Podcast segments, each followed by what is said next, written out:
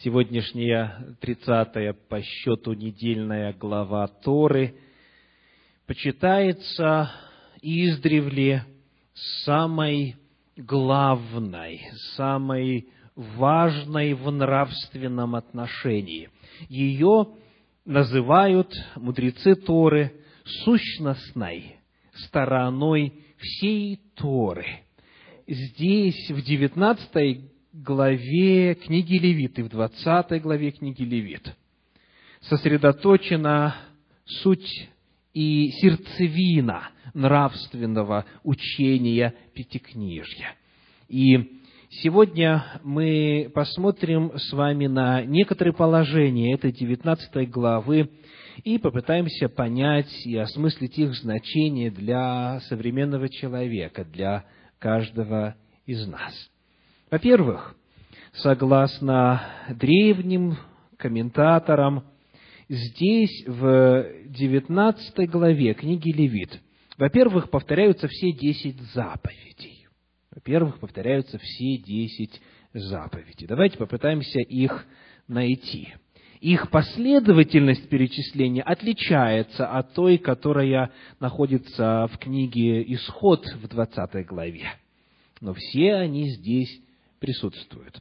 Итак, если вы можете открыть Священное Писание сразу на 20 главе книги Исход и на 19 главе книги Левит, для того, чтобы поставить закладочку и там, и там, и попеременно обращаться то к одной, то к э, другой главе, мы с вами сейчас найдем все десять заповедей в книге Левит.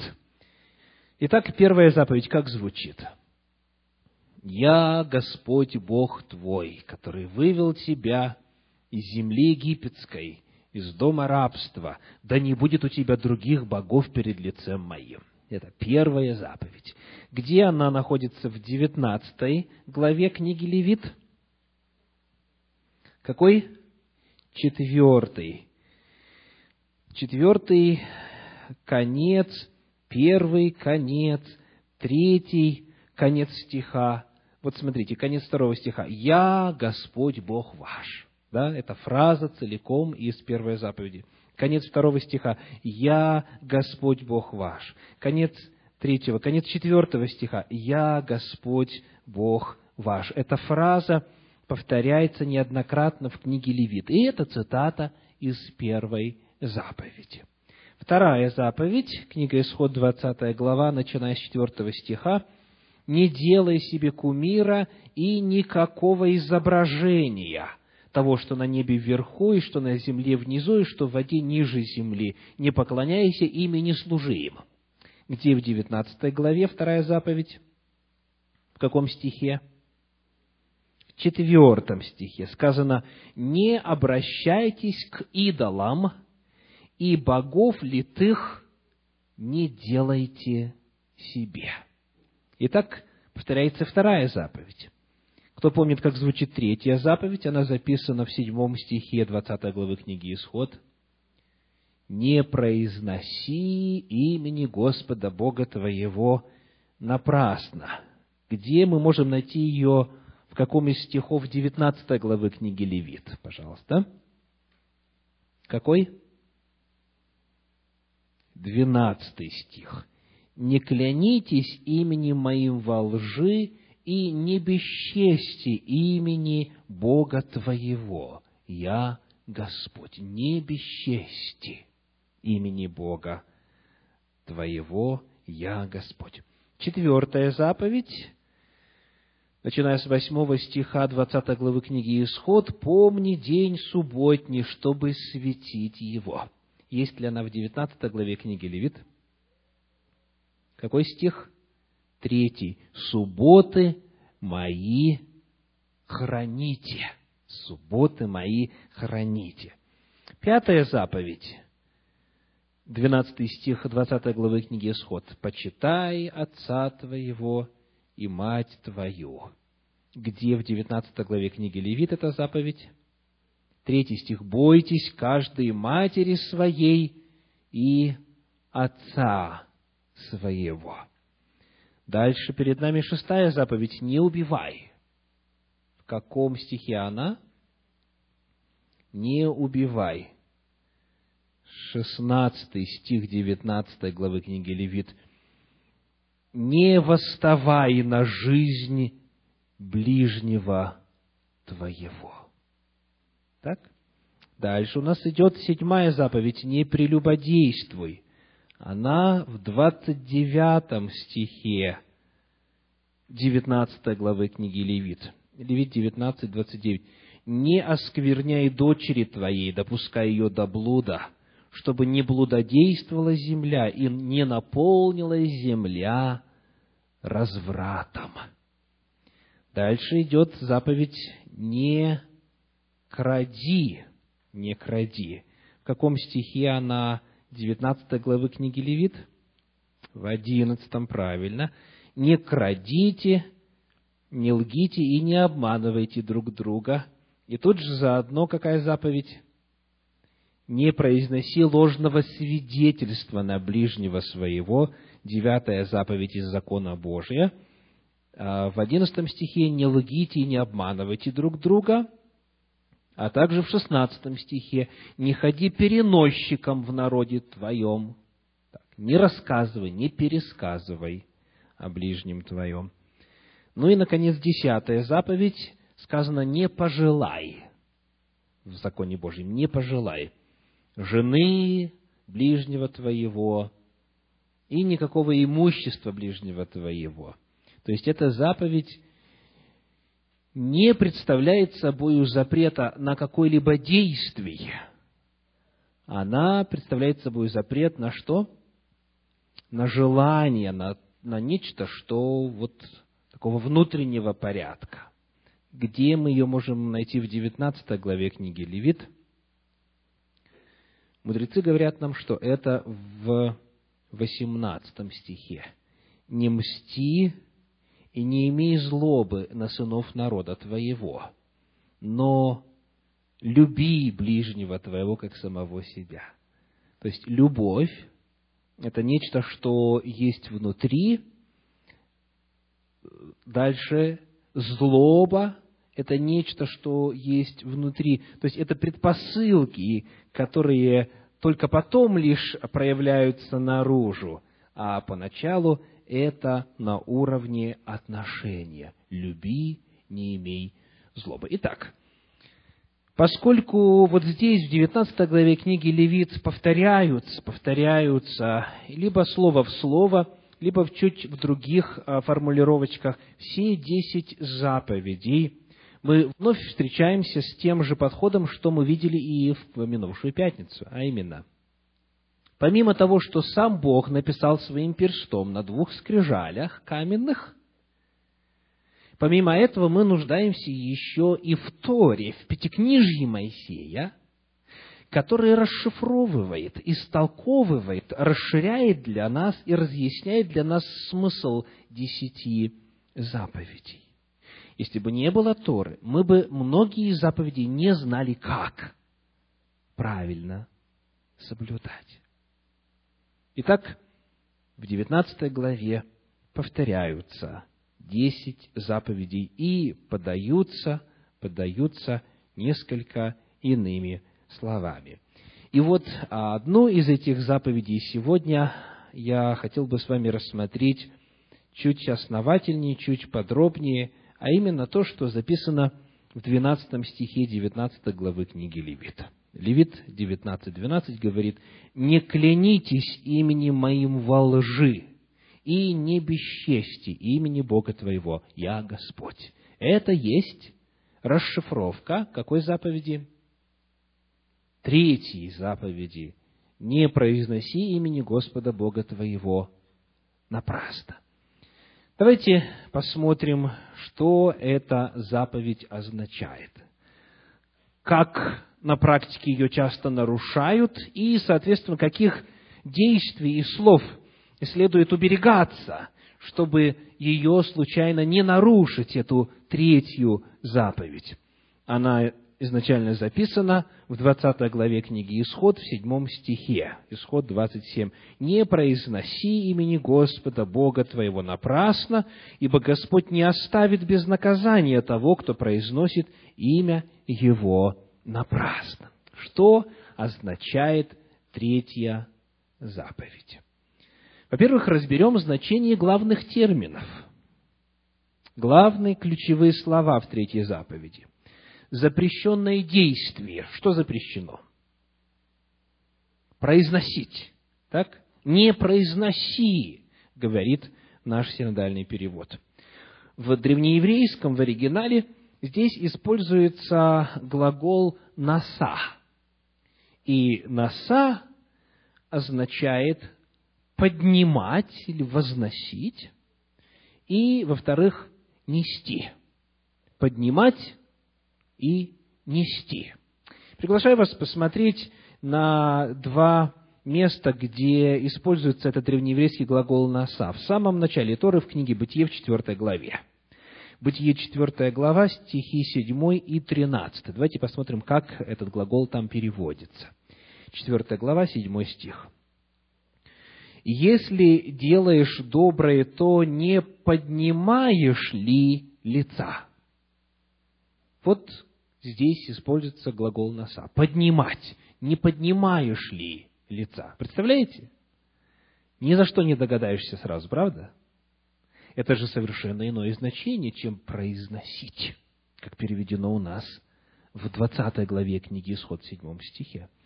В 13 стихе давайте прочитаем. «И сказал Каин Господу, наказание мое больше, нежели снести можно» снести – это тоже носа. Снести, то есть выдержать, то есть нести на себе, нести на себе, он говорит, наказание твое, Боже, это больше, нежели можно выдержать. Итак, поднимать или возносить, носить, переносить. Вот это значение древнееврейского глагола «носа». Вот это запрещенные действия. Что еще здесь запрещено? Не носи, не бери, не поднимай имени Господа Бога твоего, что дальше? Напрасно. Напрасно. Напрасно в древнееврейском шаве. И шаве означает следующее. Пустота, суетность, ложь, беззаконие. Еще раз повторю, для тех, кто записывает, пустота, суетность, ложь, беззаконие. Вы видите, что термин «напрасно», являясь переводом древнееврейского «шаве», верный, но только лишь частично передает смысл того, о чем говорит оригинал. Потому что здесь и беззаконие, то есть не неси и не поднимай, не бери имя Божье беззаконно, или же во лжи, или же в суете, или же, вот как здесь сказано, напрасно, то есть впустую, впустую, в холостую. Третья заповедь, она намного обширнее, чем может показаться с первого раза. И она намного серьезнее таким образом – она говорит о целом ряде возможных неправильных действий по отношению к Божьему имени. Все эти действия запрещены. И вот в книге Левит как раз в 19 главе, в 12 стихе раскрывается грань, которая не видна при первом беглом прочтении самой заповеди. Помните, что там сказано в 12 стихе? «Не клянись именем моим во лжи. Поскольку Шаве – это также еще и ложь, то тогда вот имя Божье возносится, используется в качестве гаранта, в качестве попытки уверить человека в истинности произносимых слов, а поскольку это ложь, то тогда заповедь нарушается. Интересно посмотреть, как разные иные переводы этого места Священного Писания передают смысл. Вот что говорит англоязычный перевод King James Version, перевод короля Иакова. Сказано так, «Thou shalt not take the name of, of the Lord thy God in vain». Дословно, «Не бери, не бери, то есть не используй имени Господа Бога твоего in vain, напрасно». Так? Thou shalt not take the name of the Lord thy God in vain. А вот как передает значение этого текста New International Version, новый международный перевод. Сказано, You shall not misuse the name of the Lord your God. Ты не станешь использовать неправильно, misuse, использовать не по назначению, использовать неправильно имя Господа Бога твоего. То есть, вот а, этот перевод, New International Version, он а, использует общий термин, то есть вместо того, чтобы говорить «не произноси» или «не неси» или «не поднимай», он использует общий термин «не используй». Так? Не используй имени Господа Бога твоего напрасно. Посмотрим, что же это заповедь, какой именно запрет она имеет в виду на практике. Итак, еще раз повторим перед этим, что эта заповедь запрещает общее, неверное использование имени Божьего в различных измерениях. Таким образом, эта заповедь намного глубже и основательнее, чем часто принято а, понимать. Итак, первый, первый способ, первый вид нарушения этой заповеди – это бездумная профанация имени Божьего. Профанация. То есть, что значит профанация термина? Когда нечто святое используется будничным образом.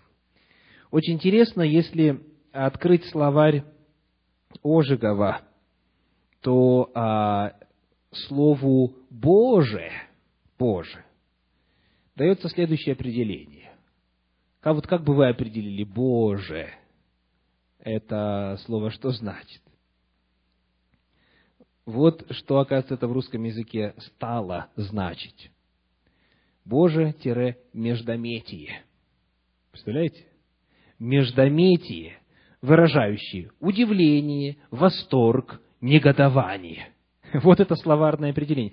То есть, э, в русском языке слово «Бог» стало означать все, что угодно. Все, что угодно. В качестве междометия используется, выражающее от удивления до восторга, до негодования, то есть самую-самую широкую палитру всевозможных разных чувств. Ну и думаю, что вы все наверняка знакомы с тем, как это имя Божье используется. То есть Боже, это слово в действительности используется очень часто среди русскоговорящих в качестве междометия.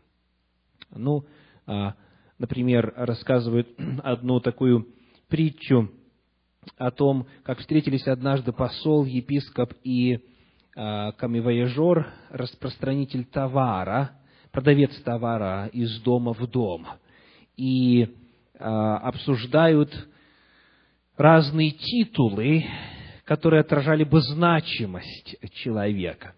И посол говорит, ко мне люди обращаются со словами ваше превосходительство. Ваше превосходительство. Таким образом, это посла отличает выгодно от других, от прочих человеков на земле.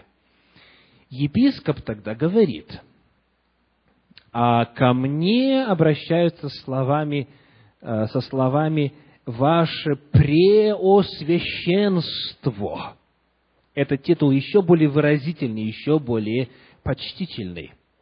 И тогда продавец и распространитель товаров из дома в дом говорит, мой титул самый высокий, когда я в очередной раз стучусь в двери одной и той же квартиры, одного и того же дома, когда дверь открывается, и меня снова видит хозяйка, она говорит, «О, Боже, это опять вы!»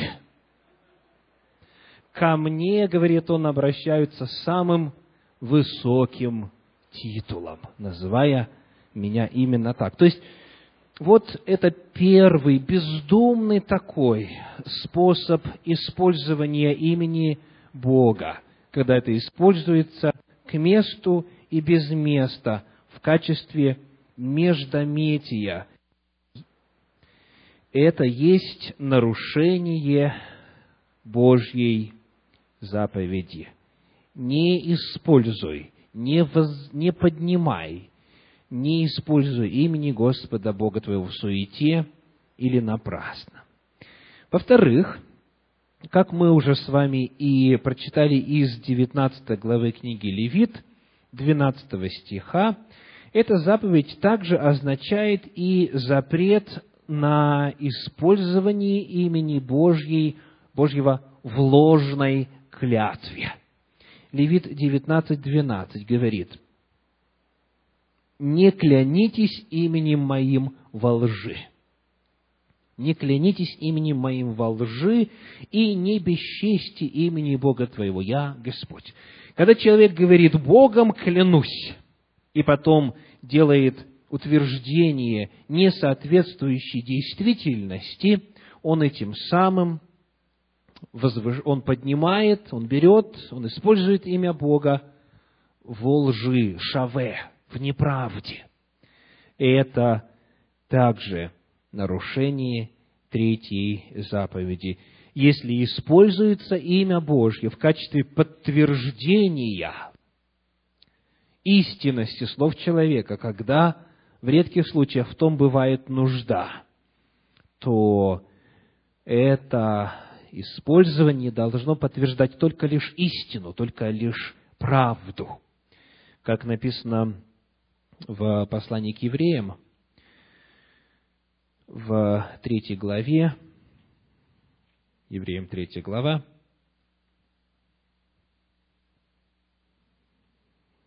когда речь идет о Божьей клятве, и затем это повторяется тема в шестой главе. Давайте 16 стих прочитаем. Послание к евреям, 3 глава, 16 стих. «Люди клянутся высшим». Люди клянутся высшим. И клятва в удостоверении оканчивает всякий спор их. В Торе так и написано. Если случится, что, например, кто-то дал на время какую-то вещь или, допустим, животное какое-либо – и когда эта вещь или это животное находилось на поддержании временно, с ней что-то случилось, или украдена была, или повреждена была, но без злого умысла на то хозяина, он лично ничего не сделал, чтобы посягнуть руку на собственность ближнего своего, то сказано так, когда не было, нет свидетелей, невозможно доказать, сказано, то клятва пред Господом да будет между одним и другим. Что он не простер руку на собственность ближнего своего, и хозяин должен будет принять.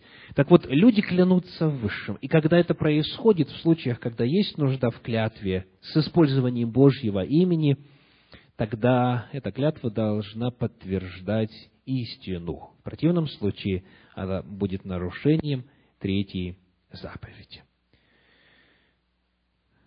Есть ли еще какие-то сферы, в которых нарушается периодически эта третья заповедь? Есть ли еще какие-то пути, способы ее нарушения?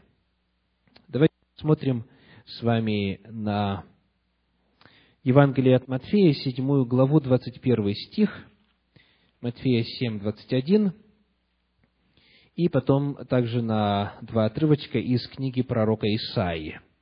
Матфея 7 глава 21 стих говорит, «Не всякий, говорящий мне, Господи, Господи, войдет в Царство Небесное, но исполняющий волю Отца моего Небесного. Итак, какая сфера? Сфера служения Богу. В религиозном, в богослужебном контексте человек говорит «Господи, Господи», произносит имя Божье. И если это произносится только лишь на устах, а на самом деле не исполняется воля Отца Небесного, это также есть нарушение третьей заповеди, потому что человек, человек берет на человек использует, человек берет на себя, использует имя Божье. Но по сути это ничего не означает. Это только лишь слова. Не всякий, говорящий мне «Господи, Господи», войдет в Царство Небесное, но исполняющий волю Отца Моего Небесного. И теперь, теперь приглашаю вас посмотреть в первой главе книги пророка Исаии стихи 12 и 13. Исаия, первая глава, стихи 12 и 13. «Когда вы приходите являться пред лицом Мое, кто требует от вас, чтобы вы топтали дворы мои? Не носите больше даров тщетных. Курение отвратительно для меня. Новомесячий и суббот, праздничных собраний не могу терпеть. Представляете? Народ Божий в исполнении закона приходит в субботу, в новомесячье, в праздники – и совершает богослужение, но это богослужение не имеет никакой ценности в Божьих очах. Более того, он говорит, это для меня отвратительно, и дары ваши тщетны. Почему? В этом же 13 стихе сказано так. Праздничных собраний не могу терпеть двоеточие, беззаконие, и празднование.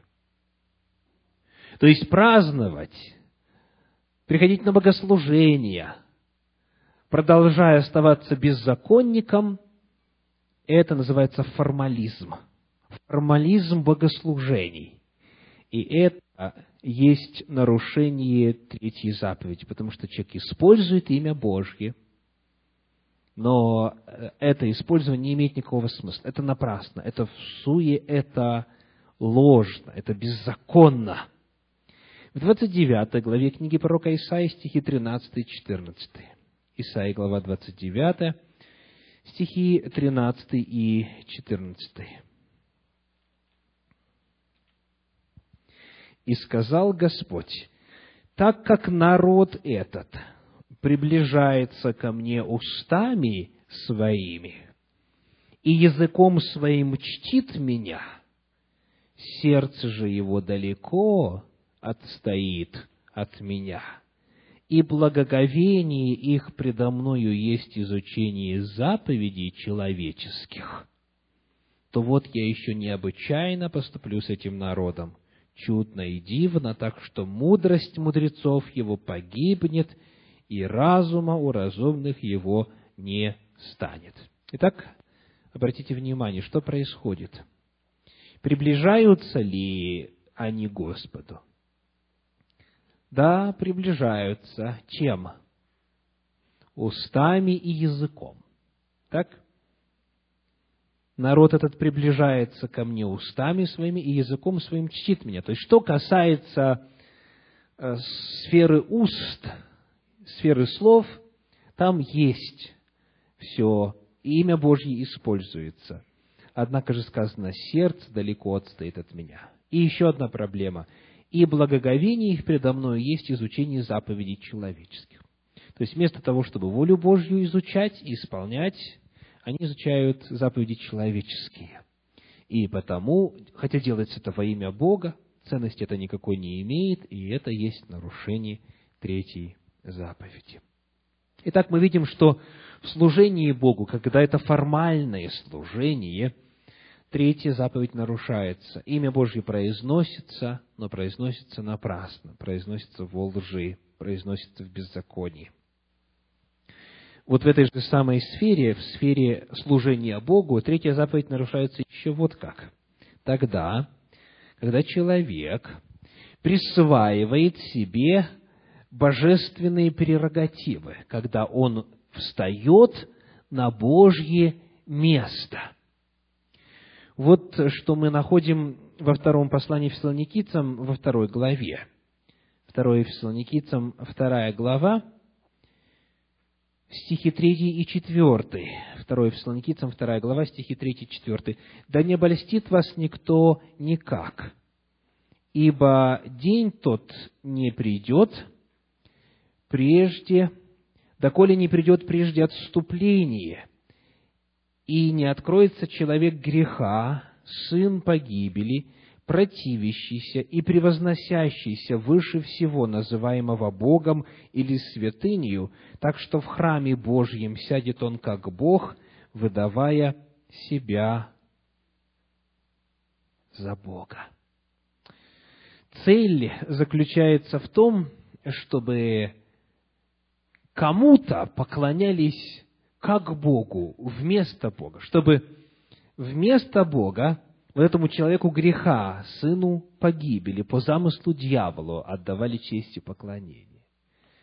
Это пророчество исполнилось в истории христианской церкви, когда служители в христианстве стали возводить себя на место Божье, присваивать Божьи прерогативы.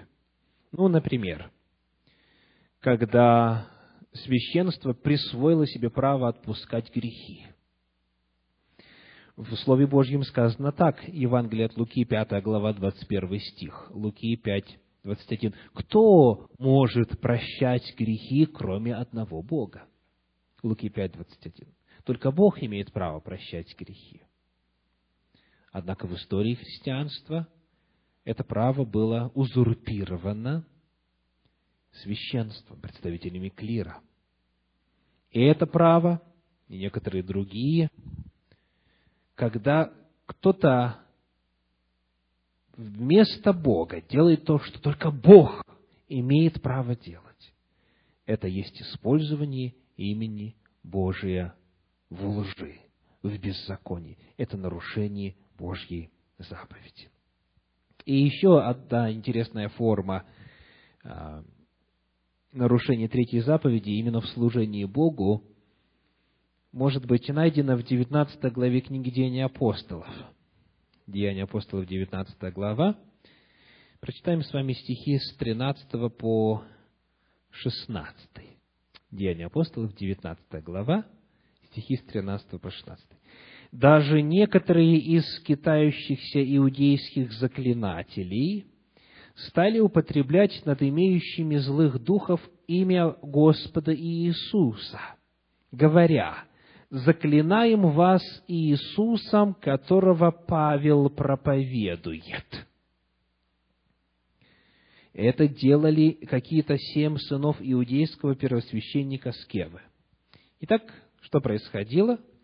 Использование имени. Заклинаем вас Иисусом, именем Господа Иисуса.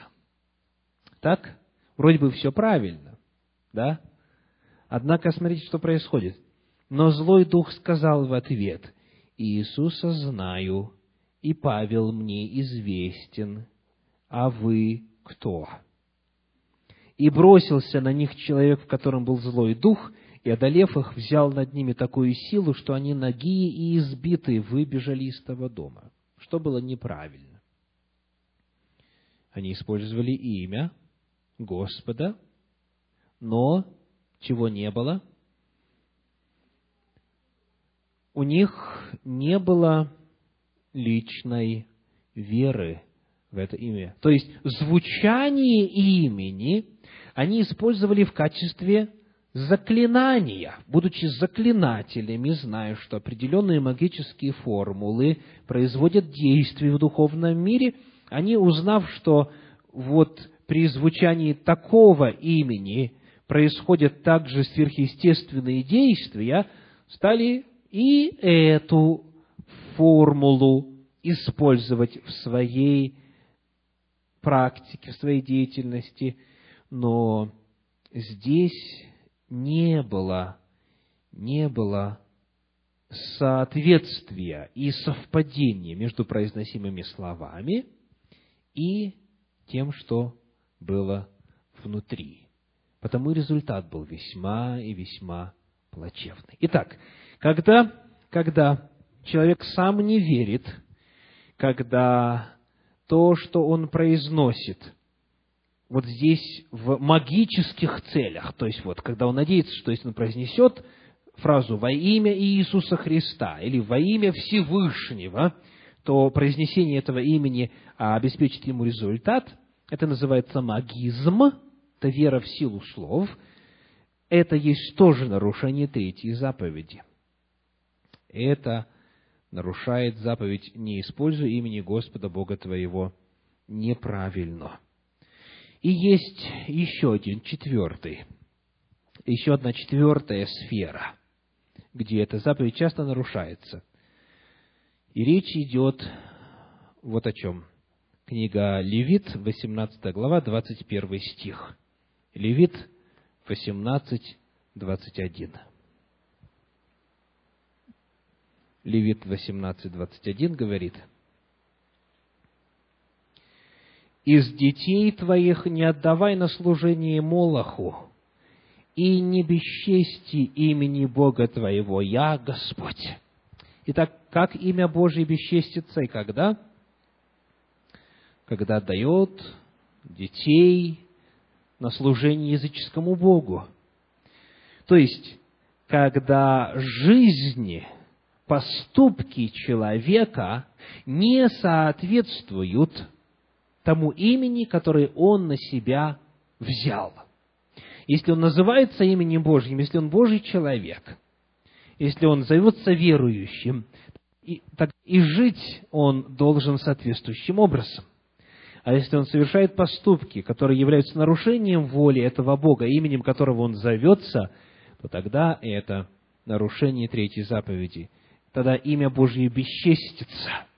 Несоответствие жизни, воли Божьей, имени Бога которым человек себя назвал. Он взял, он несет это имя, он им называется, но живет по-другому. Он нарушает тогда третью заповедь. Книга пророка Исаии, 52 глава, 5 стих, представляет еще один пример такой формы нарушения третьей заповеди. Исаия 52, 5. «И теперь что у меня здесь, говорит Господь? народ мой взят даром, властители их неистовствуют, говорит Господь, и постоянно, всякий день, имя мое бесславится. Имя мое бесславится. Когда? Когда властители неистовствуют, властители народа моего. Книга пророка Иезекииля, 36 глава. Еще один пример. Иезекииля, 36 глава, стихи 16 по 20. «И было ко мне слово Господне, Сын человеческий, когда дом Израилев жил на земле своей, он осквернял ее поведением своим и делами своими. Путь их пред лицем моим был, как нечистота, и я излил на них гнев мой за кровь, которую они проливали на этой земле, и за то, что они оскверняли ее идолами своими. И я рассеял их по народам, и они развеяны по землям, я судил их по путям их и по делам их. И пришли они к народам, куда пошли, и обесславили святое имя мое, потому что о них говорят, они народ Господа, и вышли из земли его. Приходилось ли вам слышать подобное? А мы знаем этих верующих. Да? Один представитель народа Божьего мне э, в разговоре сказал так. Все, кто меня когда-то обманывал и жульничал в бизнесе со мною, все верующие. Если посчитать тех, кто меня не обманывал, то все они были неверующими, в церковь не ходили. Представляете свидетельство какое? И это реальность. Это, к сожалению, происходит постоянно. То есть, обесславили, пришли к народам и обесславили имя мое святое, говорит Господь. Они взяли это имя и его несут ложно, по сути, не являясь Божьими представителями. В послании к римлянам, 2 глава, 24 стих, на эту же тему, римлянам 2, 24,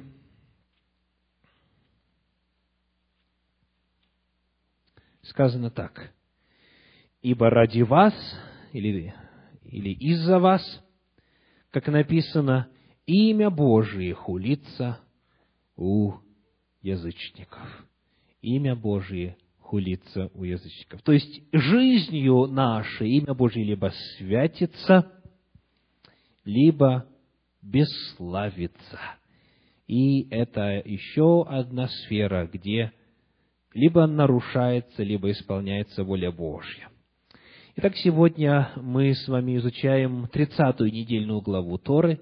Это книга Левит 19 и 20 главы, которые называются часто сущностной стороной всей Торы, почитаются в нравственном отношении сердцевиной всего Пятикнижья.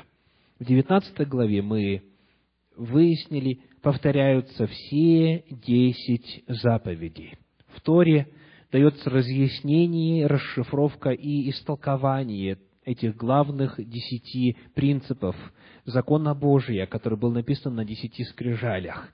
Сегодня мы чуть детальнее остановили свое внимание на значении третьей заповеди, которая в синодальном переводе звучит так. «Не произноси имени Господа Бога твоего напрасно». Запомнили ли вы, что значит в оригинале древнееврейский глагол «наса»? Поднимать, нести, брать, возносить. То есть, использовать. В, во-вторых, напрасно по-древнееврейски шаве означает пустота, суетность, ложь и беззаконие. И мы рассмотрели четыре главных сферы, где эта третья заповедь во всей глубине своей нарушается. Во-первых, это профанация имени Божьей, когда Слово Божие, имя Божье используется в качестве междометия, в суете, бездумно. Во-вторых, это что? Ложная клятва с использованием имени Божьего. В-третьих, в служении Богу, в религиозном, в литургическом, в богослужебном контексте, когда присутствует формализм или использовании божественных прерогатив, узурпация Божьей власти, Божьего авторитета человеком, или когда присутствует магизм, то есть вот эта сфера в разных своих проявлениях в служении Богу. Ну и, наконец, в-четвертых, это несоответствие жизни верующего имени того Бога, которым он решил называться. Аминь.